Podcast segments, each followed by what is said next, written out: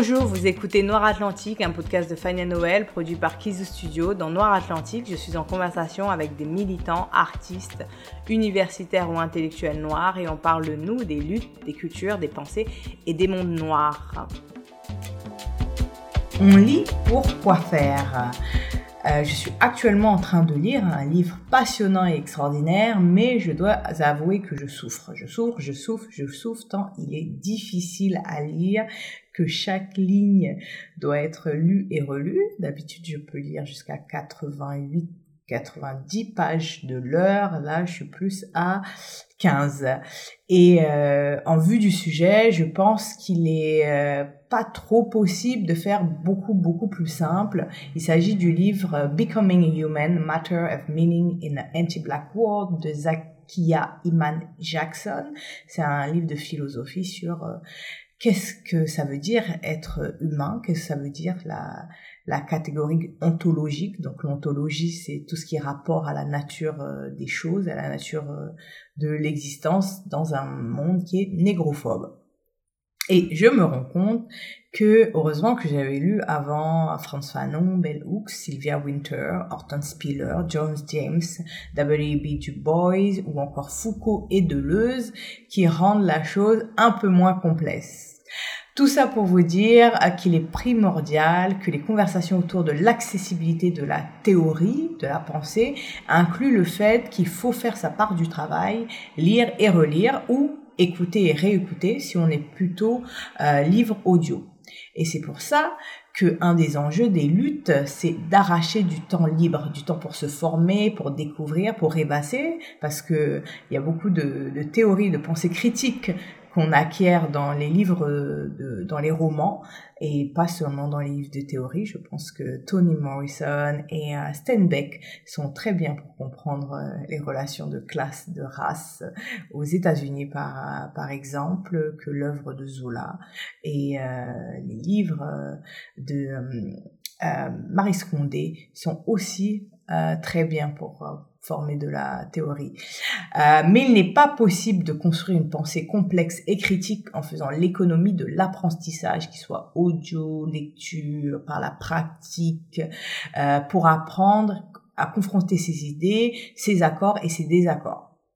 Et c'est en faisant cet apprentissage qu'on arrive à faire la distinction entre une œuvre importante mais difficile à appréhender et une œuvre qui se cache, euh, qui cache sa bancalité derrière sa difficulté de compréhension. Par exemple, on peut dire que les livres de Bourdieu et de Foucault sont clairement pas les plus simples à lire et à comprendre du premier jet, mais on peut pas remettre en question leur rapport important théorique vu qu'ils traitent de sujets complexes. On peut dire que Bourdieu aurait pu faire des phrases moins longues parce que les phrases de deux pages, c'est un peu euh, compliqué. Euh, les luttes poétiques traitent de sujets aussi complexes et c'est pour ça que parfois les analyses et les explications militantes, activistes euh, ne peuvent pas faire l'économie de raccourcis et doivent utiliser des concepts. Parce que à quoi ça sert un concept? Un concept, ça sert à expliquer une réalité en un mot. Donc parfois le chemin le plus court, c'est la ligne droite. Donc lorsqu'on dit un mot qui semble compliqué, on dit oh mais pourquoi on dit ce mot compliqué? Le chemin le plus court, c'est d'apprendre la définition de ce mot parce que c'est la plus la ligne droite euh, pour euh, comprendre une situation donnée. Car de la même façon que les militants ont appris ces concepts, ils ont appris à les maîtriser, à les critiquer, les militants qui font de la théorie, les théoriciens. L'enjeu de l'éducation populaire est de pouvoir euh, distribuer cette connaissance, cette connaissance en apprentissage au plus grand nombre. Et pour ce faire, euh, il faut euh, pouvoir avoir des espaces pour pour le faire. Et ça sert aussi à ce que personne soit impressionné et ne pas être impressionné par l'utilisation de termes, ça évite de ne pas tomber dans les pièges rhétoriques et penser que quelqu'un dit quelque chose d'important ou euh, d'intelligent juste parce que c'est un mot qui a plus de quatre syllabes. C'est aussi euh, important pour avoir de l'humilité et se rendre compte que souvent euh, la théorisation repose sur l'actualisation et la contextualisation des dés qui étaient là avant nous, et aussi de se rendre compte que plus on lit, plus on se rend compte qu'on a des choses à apprendre. Pour rappel, le leader des Black Panthers, Ewan Newton, a quitté le lycée avec un illettrisme fonctionnel. Un illettrisme fonctionnel, c'est quand vous pouvez lire des petits trucs, mais vous savez pas vraiment lire, euh, et est devenu l'un des plus brillants théoriciens et militants de sa génération. Et pour ça, euh, vous pouvez lire sa bibliographie il s'est assis et il s'est appris à lire et il a lu des livres et il a pu euh, construire cette pensée critique qui a fait qu'il était un des euh, qu'il avait une des pensées et une des critiques les plus pointues sur par exemple le marxisme comment on l'articule avec la question euh, raciale et je pense que c'est une forme euh, de dédain de penser que c'est une perte de temps euh, d'utiliser ces concepts ou même de les apprendre, qu'il faut euh, parler d'une certaine manière. Parce que je pense que s'il y a des, si vous voyez des personnes qui peuvent utiliser ces concepts, mais qui vous disent oui, non, mais la théorie, vas-y, c'est compliqué, etc., ça sert à rien. Euh, si ça leur sert à eux, ça peut vous servir à vous. Donc toujours demander d'apprendre la totalité des choses et non pas des versions raccourcies, parce que euh, on peut, il faut toujours demander de la clarté, toujours demander la, la définition, mais il faut toujours réclamer à apprendre la totalité et non pas la version simplifiée euh, de choses. Et laissez-moi vous dire que ça se voit très bien quand les personnes qui ont une plateforme ne se forment pas ou se contentent d'attraper au vol des idées qui circulent. Le discours reste autour de punchlines, de slogans, et on ne distingue pas sur quel héritage de pensée ces personnes se basent. Et c'est extrêmement important de s'inscrire dans un héritage de pensée, dans plusieurs même, de les articuler ensemble. Et pour rendre cela possible, il y a un travail collectif pour euh, avoir plus de temps, pour la formation des organisations et des collectifs. Euh, moi, je je crois pas beaucoup aux organisations qui se disent politiques et qui forment pas et qui poussent pas leurs membres à être formés, à lire, à apprendre, à comprendre, à faire euh, à faire des euh, des des des comment s'appelle des actualisations de ce qu'ils connaissent et des contextualisations. Euh, le, il faut aussi développer des autres formats que la lecture parce que la lecture c'est un peu euh, c'est un peu chiant, hein, il faut le dire, notamment des, des formats audio ou d'autres types de formats, mais il y a un travail personnel. Si vous êtes dans ce qu'on appelle les professions intellectuelles, vous êtes journaliste, professeur, euh, euh vous faites de la formation, etc. Cela fait partie de votre activité de lire, vous former, de chercher à comprendre, parce que votre travail c'est de de ingurgiter pour régurgiter un petit peu. Donc euh, utiliser Google, lire euh, ligne par ligne, voir s'il y a des podcasts, des interviews de la personne qui a écrit le livre sur la question, parce que parfois c'est plus compréhensible quand la personne explique ce qu'elle voulait dire dans son livre parce qu'il est très dangereux pour vous de déléguer votre pensée critique sur des sujets qui comptent, qui sont importants, qui vous permettent euh, de réfléchir à votre condition euh, matérielle d'existence euh, ici, euh, à vos relations avec les autres, à vos relations avec vous-même, à, à, aux groupes sociaux, sociaux auxquels vous appartenez, à la classe sociale auxquelles vous appartenez, les conditions d'exploitation dans lesquelles vous êtes, euh, ce qui fait de vous un sujet politique. Vous ne pouvez pas déléguer ça aux militants et aux universitaires et autres. Il faut toujours demander à apprendre ce que les autres ont appris et à chercher aussi. Car lorsque je fais un résumé d'une idée euh, que j'ai lue, euh, d'un livre que j'ai lu, dans mon podcast, dans des articles, dans des livres,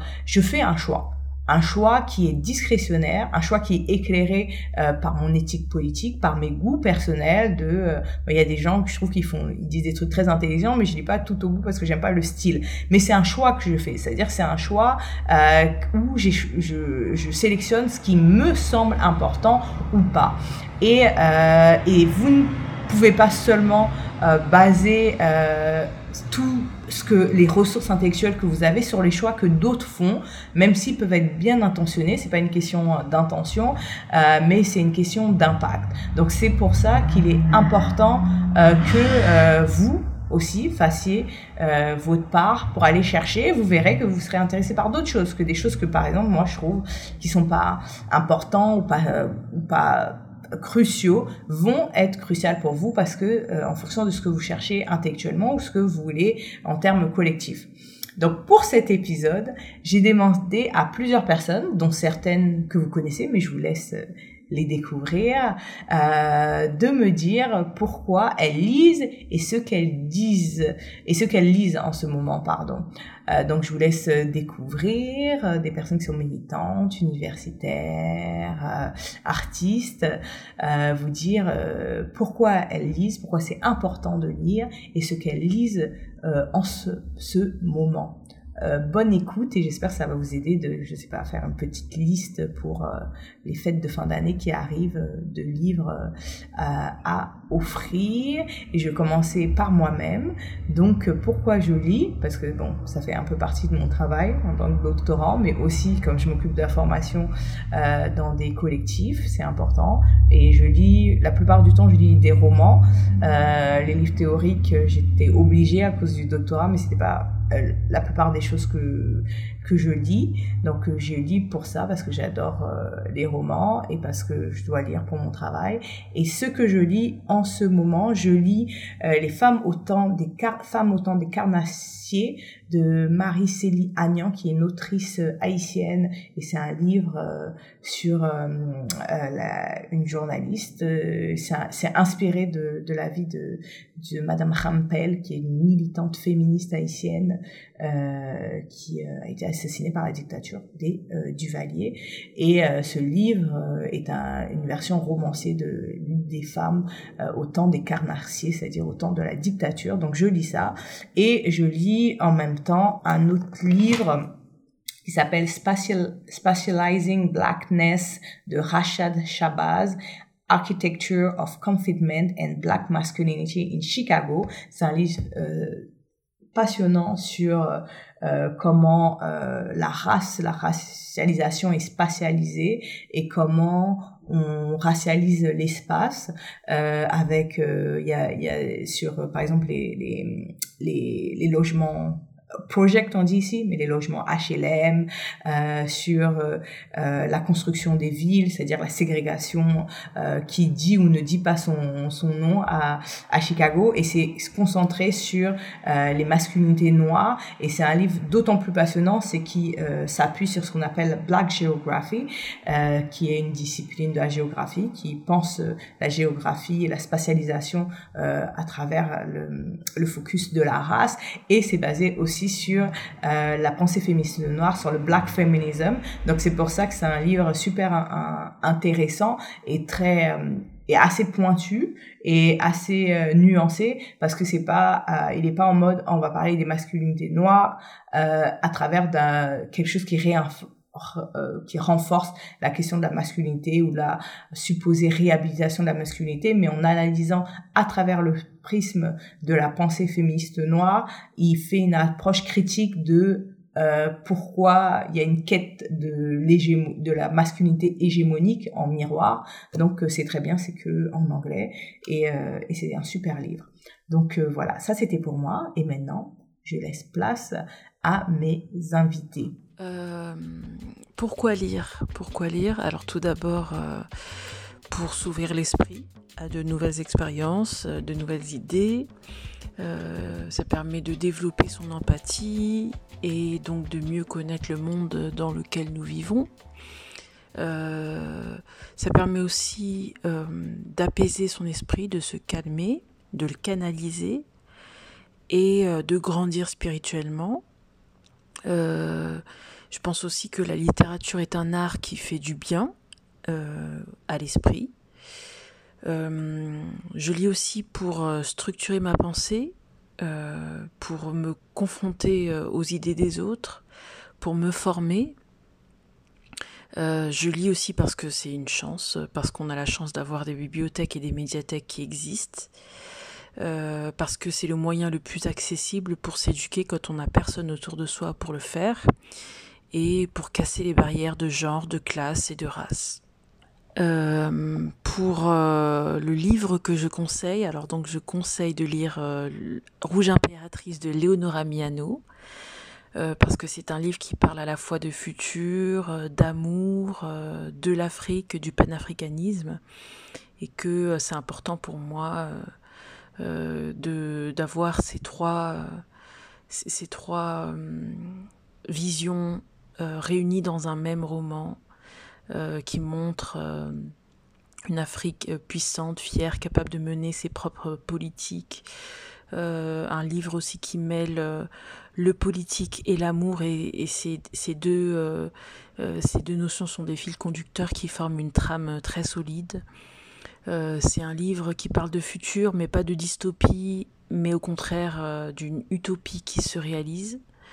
Euh, c'est un livre qui montre à quel point euh, la culture est quelque chose de, puissant, euh, que la littérature est puissante pour impulser des imaginaires autonomes et que ça peut être un outil de libération. En tout cas, ça peut servir à la libération. C'est un livre qui, dans lequel la, la langue elle s'enrichit avec l'apport de mots africains euh, que euh, l'écrivaine Léonore Miano normalise dans le récit. Et donc, euh, c'est un livre qui permet de vraiment d'avoir une vision voilà du futur de l'amour de l'Afrique du panafricanisme qui est plutôt positive je trouve Elsa Rakoto militante panafricaniste et afroféministe Lyon France je lis parce que, parce que j'aime ça, je lis parce que ça me permet de, de découvrir, de m'isoler, de développer mon propre imaginaire. Euh, voilà, on s'enferme dans un livre, il est, il est qu'à soi, dans sa tête. C'est pour ça que j'aime pas les adaptations cinématographiques euh, des, des, livres, parce que ça, ça placarde un imaginaire, euh, alors que quand on, on, est dans sa tête, et eh ben, on, peut donner euh, le visage, les cheveux, le corps euh, euh, qu'on imagine aux personnages qui sont évoqués. Donc je lis pour découvrir, je lis pour m'évader, je lis pour apprendre, je lis pour réfléchir. Et, j'aime beaucoup la lecture. je pense que je lirai toute ma vie. si je dois citer un livre, quel serait ce livre? Je ne sais pas, c'est très dur. Peut-être que là, ce serait le choc que m'a provoqué euh, goûts de Marie Scondé la première fois que, que je l'ai lu ou, le choc que m'a provoqué euh, Chinois HB quand j'ai lu euh, Things Fall Apart, le monde s'écroule. Le premier choc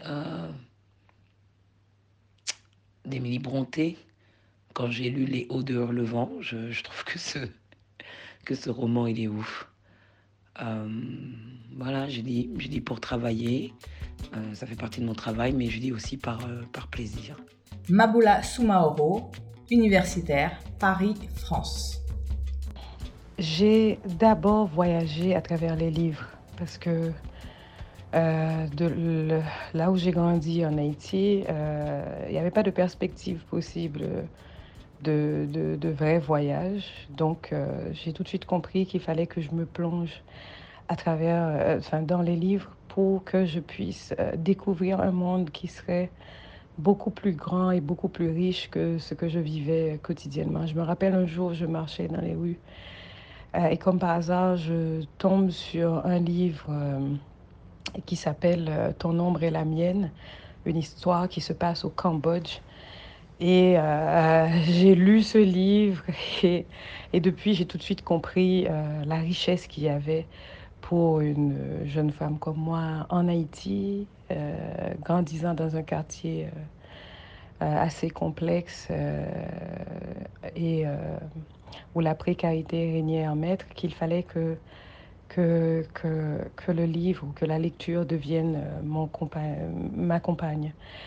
Et un livre que je conseillerais, je dirais La vie sans phare de Marise Condé, parce que, enfin, il y a plein de raisons, hein, et il y a aussi plein de livres qui m'ont autant touché, mais celui-là particulièrement parce que je pense que c'était la première fois que je découvrais euh, que quelqu'un écrivait une autobiographie qui était aussi crue. Il y en a probablement d'autres, mais moi, c'était la première fois que j'en découvrais un. Et ça, ça m'avait bouleversée. Je trouvais qu'il y avait une franchise et une vérité, une violence, et de, mais que l'amour aussi coexistait dans tout ça. Et j'ai trouvé ça particulièrement, euh, particulièrement forte. Et euh, voilà, la lecture, c'est ça pour moi. Jessica Généus, réalisatrice, Port-au-Prince, Haïti. Alors moi je lis euh, pour fixer la pensée, euh, la débarrasser de préjugés et d'informations erronées quand il m'est donné euh, l'occasion de parler.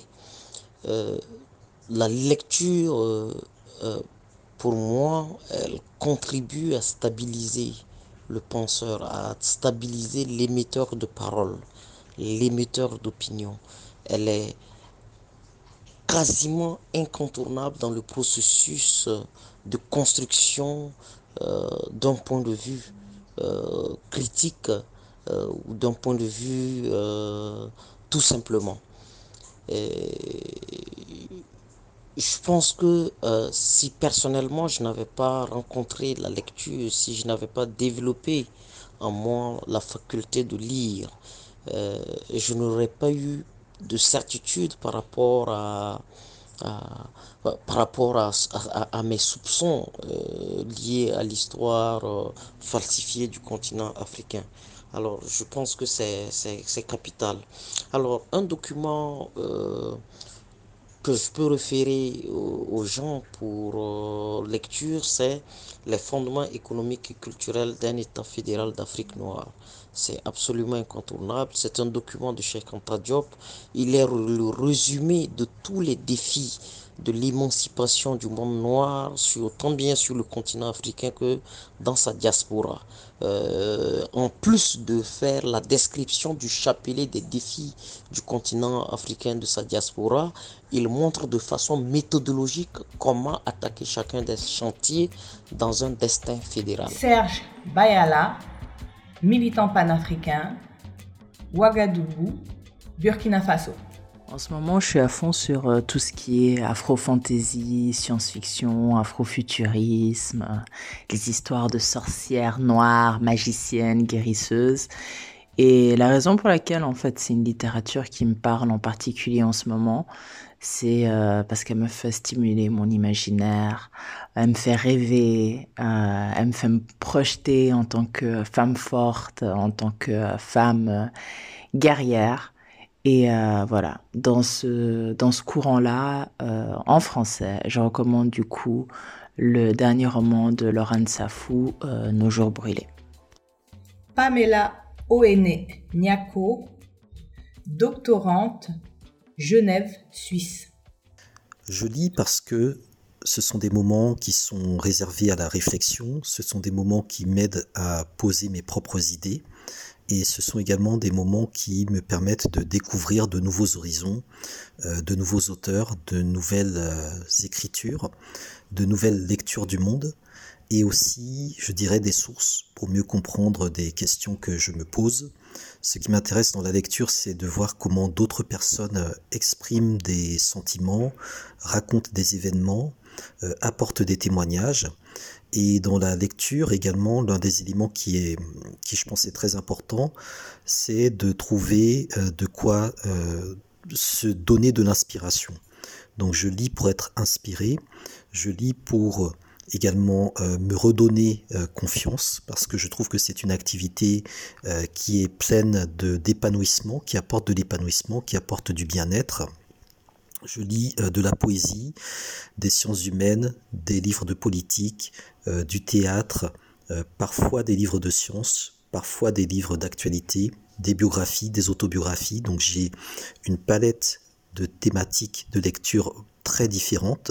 Je lis également évidemment en lien avec mes travaux et mes recherches sur l'histoire de l'Afrique, sur le panafricanisme, sur les relations internationales, sur l'anti-impérialisme. Donc beaucoup de livres historiques et des classiques. Et enfin, si je devais recommander euh, le livre d'une personne euh, noire, je recommanderais le livre de Nathalie Etoquet, euh, sur Mélancolia Africana, qui traite vraiment du dépassement de la condition noire. Donc Nathalie Etoquet, Mélancolia, Mélancolia, Africana, serait le livre que je conseille. Hamzat Boukari, historien, militant panafricain, Paris, France. Je lis pour ouvrir d'autres horizons, découvrir, apprendre et comprendre la vie, le monde, les gens qui l'habitent.